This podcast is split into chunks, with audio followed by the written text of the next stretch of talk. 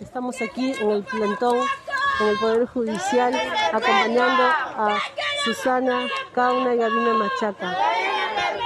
Ayer se ha encontrado, se ha capturado a Santiago Paco Mamani.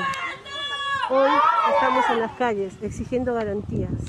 ¿Qué exigimos para Santiago Paco? Garantías para que no le pase nada. El pasado 5 de noviembre, un grupo de mujeres realizó un plantón frente al Poder Judicial de Tacna, luego de la captura de un ex policía acusado de dos casos de feminicidios que movilizaron a toda una región. Pero, ¿por qué una marcha de mujeres pediría garantías para un presunto feminicida? Se trata de Santiago Paco Mamani, un ex suboficial que permaneció prófugo durante casi un año, pero desde la clandestinidad mandó videos en los que confesó ser parte de una presunta red de trata de personas que involucraría a varios miembros del cuerpo policial en Tacna.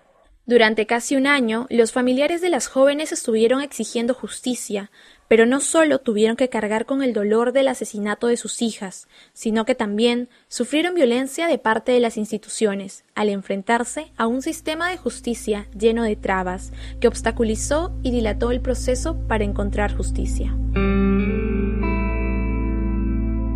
Yo le diría a las madres, no, darles un consejo que no callen, ¿no?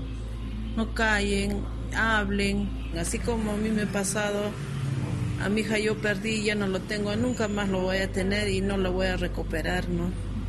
Y yo no, y yo no voy a callar tampoco hasta buscar justicia para mí. Ella es Susana Cauna y su hija fue Judith Machaca, una joven de 20 años que trabajaba y estudiaba en la ciudad de Tacna. Un 28 de noviembre del año pasado no volvió a casa y desde entonces la vida de la familia de Judith cambió por completo. Nunca había pensado estar en esta situación, nunca había pensado que mi vida podría cambiar o podía dar un giro de esta manera, pero con el caso de mi sobrina, mi vida ha cambiado y por eso voy a seguir adelante. Han pasado muchas cosas, sí. Quizás Judith, desde donde esté, ella sabe, sabe lo que está pasando y ella quiere justicia y quiere que apoyemos a más víctimas y quiere que promovamos a evitar estos casos de violencia, estos casos terribles de feminicidios que ocurren, desapariciones aquí en Tacna. Acabamos de escuchar a Lelis Machaca, la tía de Judith, quien la vio crecer desde muy pequeña y que también acompañó a los padres de Judith la noche del 9 de febrero, cuando después de más de 70 días de marchas, plantones, vigilias e intensa búsqueda, la policía encontró dos cuerpos en el distrito La Llarada Los Palos. El papá de Judith, Gavino Machaca, declaró esa fría noche a Radio 1, una emisora local en Tacna. No estamos confirmando si es que es este, mi hija, pero se ha encontrado una persona ahí. Una persona es una fémina. Ya mañana vamos a hacer este el trabajo de retirarla de ahí y se va a confirmar, ¿no? Si es efectivamente Judith pero como padres nos encontramos muy dolidos, ¿no?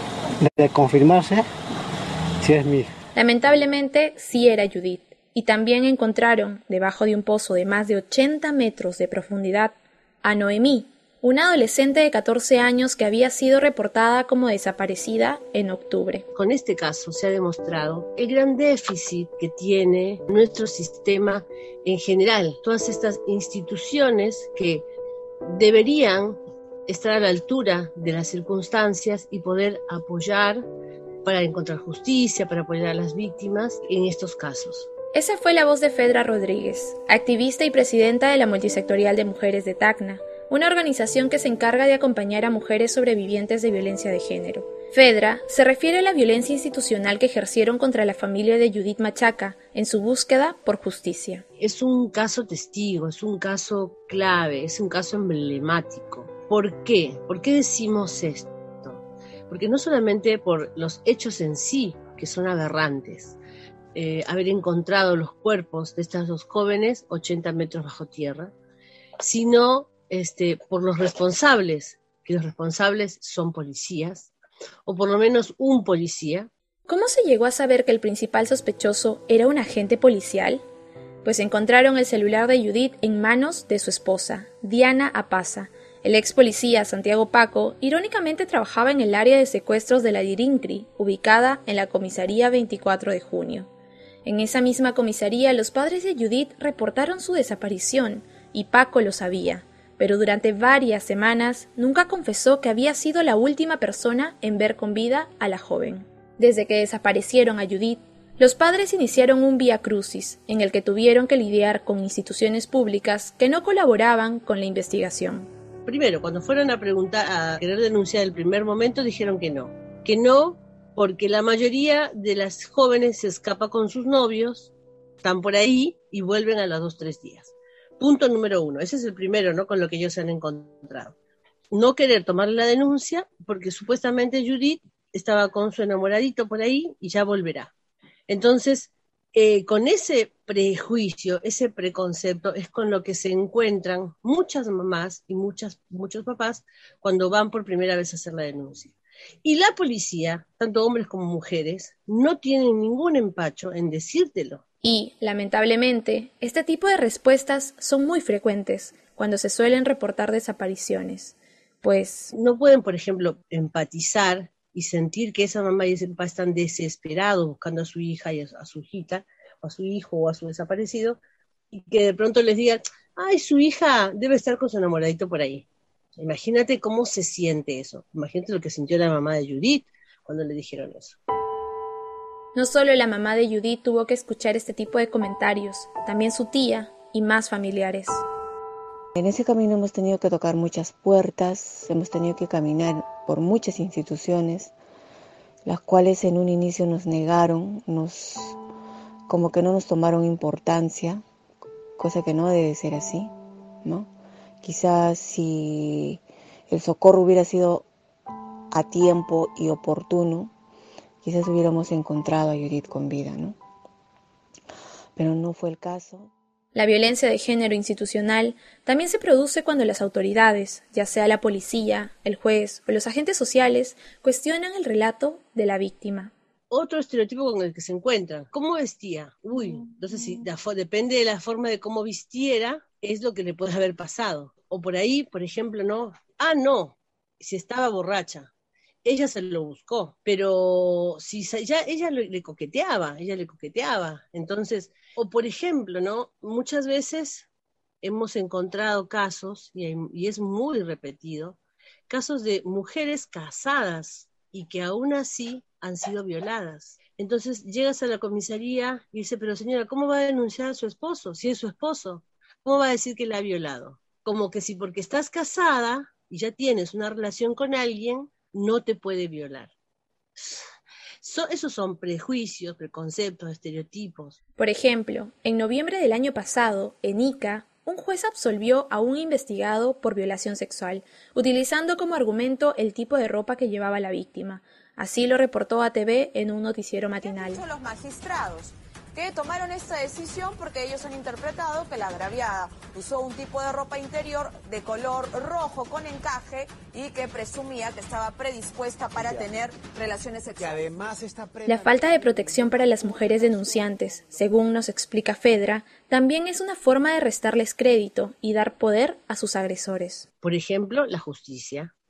La justicia eh, con un juez que ha dejado libre al principal sospechoso, un 31 de diciembre, eh, diez días después de haber sido capturado. Fedra se refiere a cuando el juez Yuri Maquera liberó a Paco Mamani a pesar de las pruebas que lo vinculaban a la desaparición forzada de Judith, y añade la cantidad de veces que los padres han ido a la comisaría, a la policía, a tribunales, al, al Poder Judicial, a pedir información y no les han dado y están demorados. Judith desaparece un 28 de noviembre, que pronto se va a ser un año. En el 9 de febrero encuentran su cuerpo y recién, recién siete meses después, la justicia da el ok para que puedan revisar sus celulares y su laptop, no solamente las de Noemí, sino también las de Santiago Paco y las del eh, agente Choque siete meses después. ¿Y qué encuentran? En esos celulares, en esas laptops, no había absolutamente nada. Nada, ni un chat, ni un mensaje, ni un comentario. Ha habido siete meses donde, a conveniencia de quién, a favor de quién, no sé, se han podido borrar tranquilamente esa información. Siete meses después la justicia dio el ok. Fedra da claros ejemplos de violencia que ejercieron las instituciones del Estado al darle la espalda a los familiares de las víctimas, en este caso, a la familia de Judith. Además, nos explica que este tipo de violencia aún es muy difícil de identificar, pues no es tan evidente como otros tipos. Así como Judith y Noemí, según la Defensoría del Pueblo, a pesar de la pandemia, se han reportado casi 4.000 desapariciones de mujeres en lo que va del 2021. Esto significa que cada día desaparecen 17 mujeres, es decir, cada dos horas una niña, adolescente o mujer adulta es reportada como desaparecida en nuestro país. Y es un tema que antes no se hablaba, porque mujeres desaparecidas hubo siempre.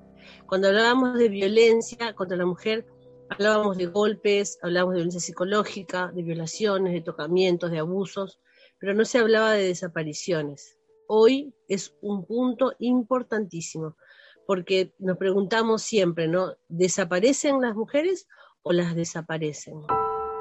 Fedra se hace una pregunta clave, pues específicamente la desaparición de Judith, según el entonces general de la policía de Tacna, Bueno Victoriano, era un caso particular. Para el caso de Judith es un caso especial.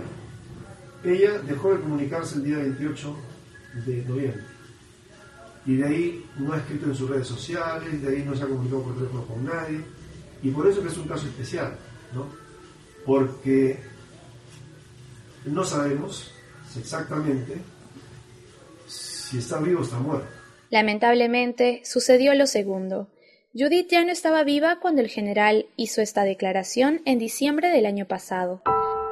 Aunque irónicamente, la policía estaba en busca de uno de sus integrantes, pues días después de lo que manifestó, el 21 de diciembre capturaron a Paco Mamani, aunque no duró mucho tras las rejas, pues el juez Yuri Maquera lo liberó diez días después, y ante eso, Susana nos dice. Acá en Tana hay muchas corrupciones, ¿no? Como dicen, el que tiene plata, y para los que tienen plata, mejor dicho, hay justicia, los que no tenemos no nos hacen caso, nos hacen un lado, ¿no? Como revela Susana con su experiencia, las instituciones encargadas de investigar y administrar justicia se convierten en espacios inseguros para las mujeres denunciantes o sus familiares. Pero también ocurre algo similar con los servicios del Estado, que son creados específicamente para brindar atención especializada a las víctimas de violencia de género, como es el caso del Centro de Emergencias Mujer.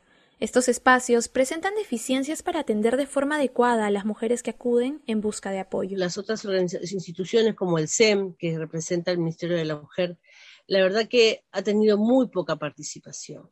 Yo creo que Em, el concepto del SEM, del Centro de Emergencia Mujer, como concepto no es malo, este, pero le falta presupuesto, falta cantidad de recursos humanos, no han podido estar a la altura de las circunstancias y muchas veces no lo están. Conversamos con Maribel Salcedo, coordinadora del SEM Tacna, y nos confirmó lo que afirmaba Fedra.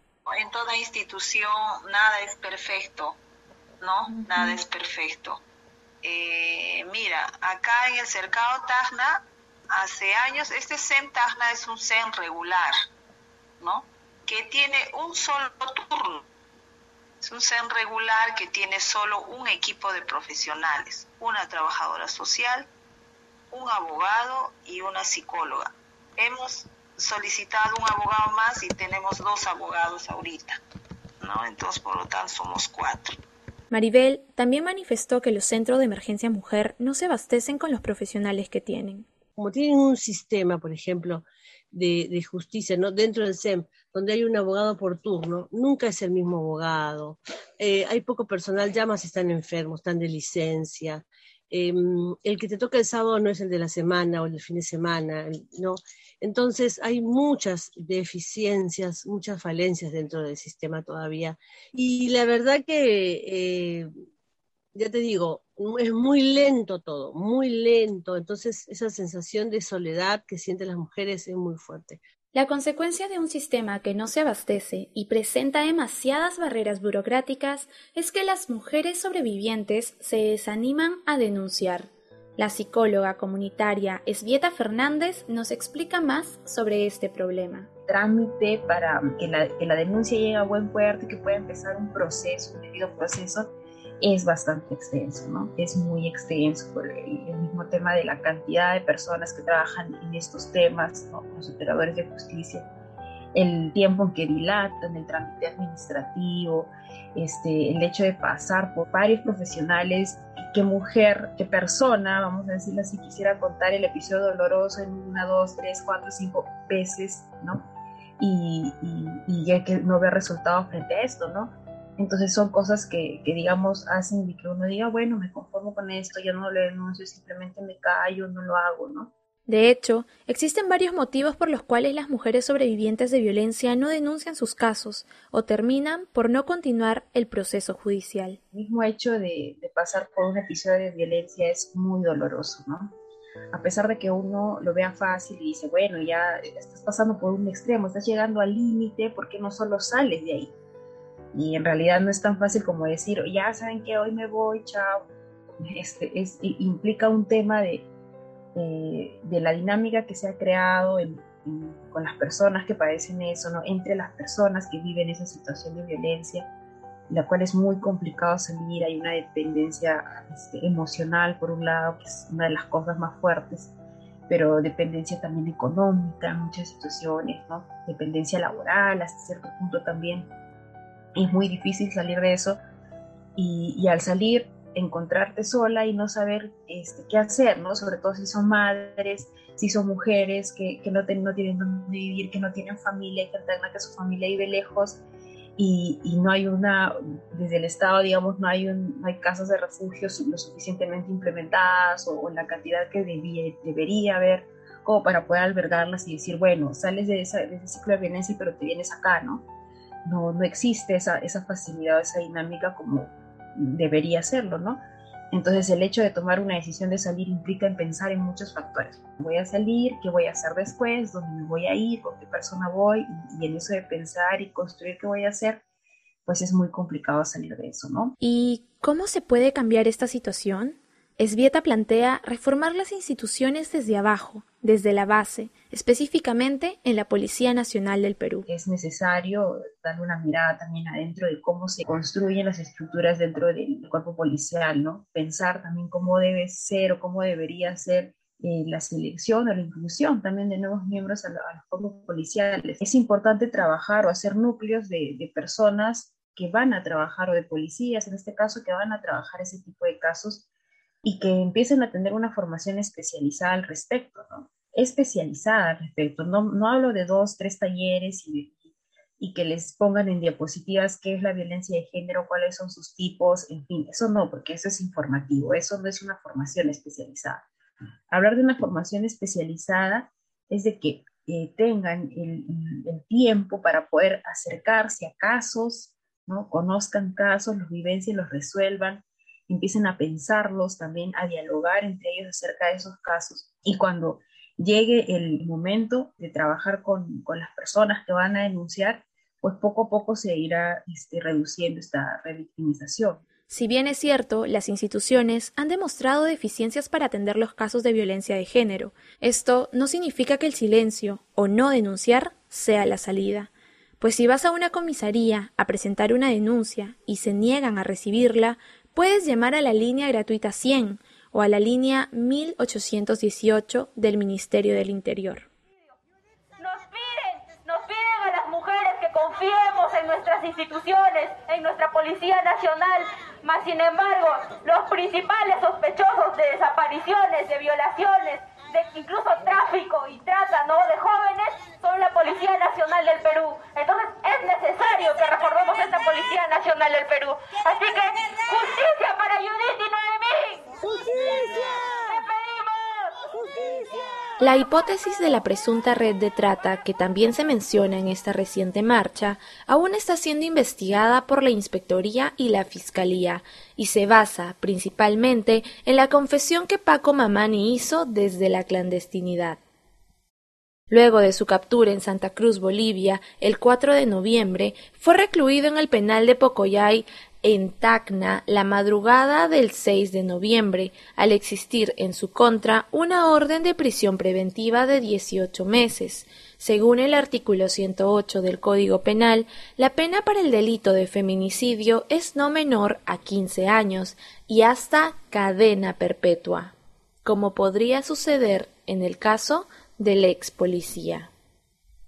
El caso de Judith es un largo proceso que con esta captura de Paco recién inicia, porque recién se van a aperturar nuevas investigaciones, nuevos giros de repente se va a dar. Nos espera mucho más eh, marchas, realmente muchas más vigilias, porque es la única manera de que quizás nosotros hemos podido observar que se puede encontrar eh, la atención de nuestras autoridades y la responsabilidad que ellos tienen en su trabajo. Los casos de Judith y Noemí no son casos aislados, de hecho, sus feminicidios son la punta del iceberg de la problemática social de la violencia de género, y para que sus nombres no queden en el olvido y las familias obtengan justicia, el rol de las organizaciones sociales, sobre todo de mujeres, ha sido clave para llegar a tener avances. De hecho, a raíz de esta lucha, Susana y Lelis, la madre y tía de Judith, se unieron a la multisectorial de mujeres de Tacna y ahora participan activamente en campañas para denunciar y prevenir la violencia de género. Yo también les pediría a las madres que no callen, yo sé que le van a ayudar, les van a apoyar. Entonces hay muchos activistas, colectivos, yo sé que van a apoyar y salir adelante, que no callaran, ¿no? Hablaran, que piden apoyo, porque no mueran más niñas y no se haga desapareciendo más niñas tampoco. Yo aprendí no, no callar y seguir luchando, ¿no? Porque a mí me, falta algo más, ¿no? Entonces yo seguir luchando y no quedarme callada y voy a seguir luchando hasta el último, encontrar justicia para mi hija también yo. Voy a seguir luchando. A través del dolor, de la tristeza, del llanto, que ahora es transformado en, en lucha, en fuerza, en motivo, me organizo, ¿no? Nos organizamos. Me uní a la multisectorial de mujeres por esa razón, porque pretendo apoyar, pretendo que esta sociedad cambie. Tenemos derecho a la vida, tenemos derecho a, a caminar libres, tenemos derecho a cumplir sueños, que no nos frustren esos sueños. Todo en memoria de Judith.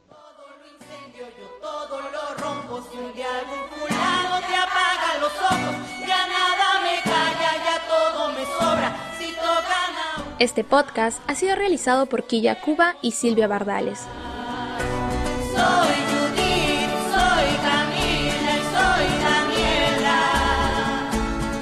La canción que escuchamos es la versión tacneña de Canción Sin Miedo, producida por la colectiva feminista Pan y Rosas. Gracias por llegar hasta aquí. Te invitamos a compartir y comentar este podcast.